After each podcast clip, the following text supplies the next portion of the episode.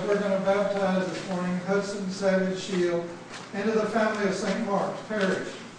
As I was baptized into this family of God in about 1938, right here.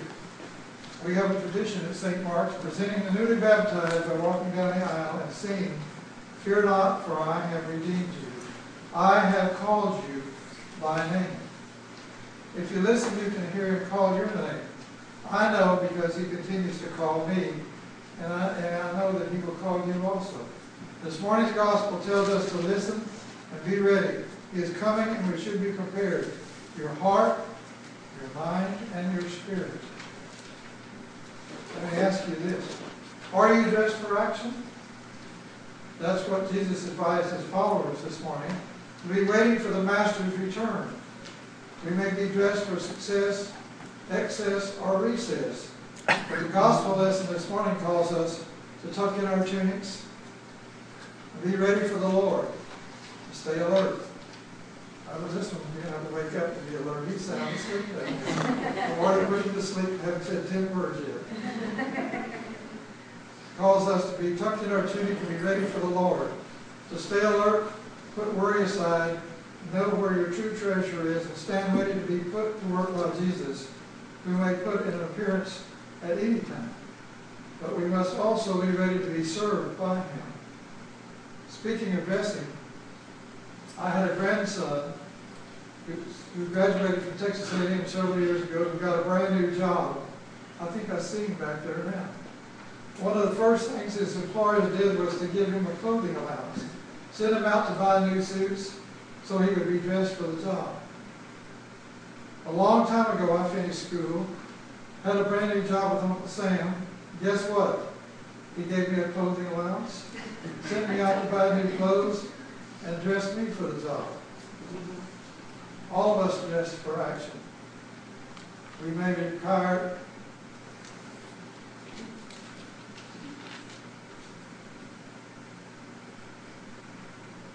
Older guys are going to take a drink every We may be required to put on business wear or casual dress to get the job done. We may lace up tennis shoes. We may wear our steel-toed boots or ballet slippers. We may wear shorts or heavy-duty overalls, baseball caps or hard hats, rubber gloves or a baseball glove, tuxedos, tuxedos or tank tops, whatever. We all know what we need to do to get ready for the job. Are we ready? Are we ready? You think so. Evidently, Jesus had his doubts about us. Why else would he have specifically advised his disciples to be dressed for action and have their lamps lit? The disciples must have known what he meant because he doesn't go into detail. It's very simple. A person in God's kingdom is someone who is ready. Jesus' comments here tell us a little about what God's people look like. They are generally free of anxiety. They do not spend energy fretting about their wardrobe, their diet, appearance, or the like. People in God's kingdom are also free from financial pressures. They're not rich by the standard we judge richness. They simply don't let themselves be possessed by their possessions. They have learned that where your treasure is, there your heart will be also. The most important is that good servants are always dressed for action. Try to imagine what it would be like to do your job wearing what the typical person in Jesus' day wore at those times. Those long, flowing robes like this one were fine for casual conversation and walking through the fish market. But as an active wearer, these garments left a lot to be desired by the user. That's why the belt around the waist came in handy when preparing for some vigorous activity a man would simply grab the folds of his robe, stuff it into his belt, drawing the material up around and between his legs. This arrangement freed him for more energetic work and quick movements. So here they are. Here we are. Here they are. Christians with their togas tucked in, ready to go. Well, what is this all about? Well, Jesus' point is not how we're dressed, but whether we're alert and ready for God's appearance in our lives. The Lord of the matter is coming, Jesus says, so we ought to be ready.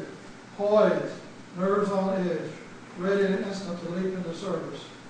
Too often we are dressed, but not for service. We're dressed for success. There's little we care about more than to make it and make it big. If we're not affluent, we can at least look like we are. We're dressed for excess, too. Excess is a sign of success.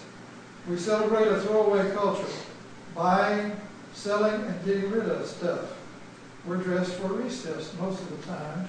Like most Americans, we would like to dress to have more time for leisure. So we dress up for dressing down. Down into something comfortable, something fun, something stress-free. Y'all want to see this baby down there. He's sleeping soundly as he be. We're just, uh, I'm gonna wake him up in a few minutes with some cold water. We're dressed up for business, but not the Lord's business. Of course, that might not be fair. In fact, the implication of this text is that servants have been laboring all day, it is now the middle of the night, perhaps near dawn, and these servants will stand at the ready. Their lamps are lit. They still, after a day, a week, a month, a year, a lifetime, expect the appearance of the Lord in our lives. They are ready. They're ready. A kingdom person, a servant of God, is up. God, us, is not only one who is ready for action, but one who faithfully remains ready for action. And when we remain ready, something surprising happens. Jesus himself appears when we least expect it, and he ministers to us. Here is the picture. You serve the Lord faithfully. It's been a long day. You worked into the night, and as a faithful servant, now suddenly Jesus makes his appearance in your life. Perhaps it is through the faithfulness of another person. Lord, perhaps it is through an expe- unexpected blessing in your life. In any case, you recognize that you're in the presence of the Lord, who now invites you after a long, hard day and night of service to sit down, take a load off, relax while he serves you.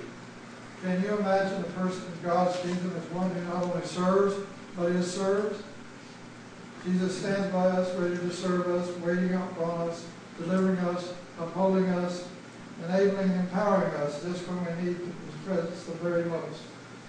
Jesus isn't asking us to put on a suit or a uniform and spend eight hours a day trying to look good. People of God's kingdom are servants who stay alert, who put worrying aside, who know where their true treasure is, who stand at the ready, knowing Jesus may put an appearance at any time to say to us, Well done, you good and faithful servant. Enter into the joy of your master. So fear not, for I have redeemed you. I have called you by name. You are mine. Amen. Amen. Hallelujah.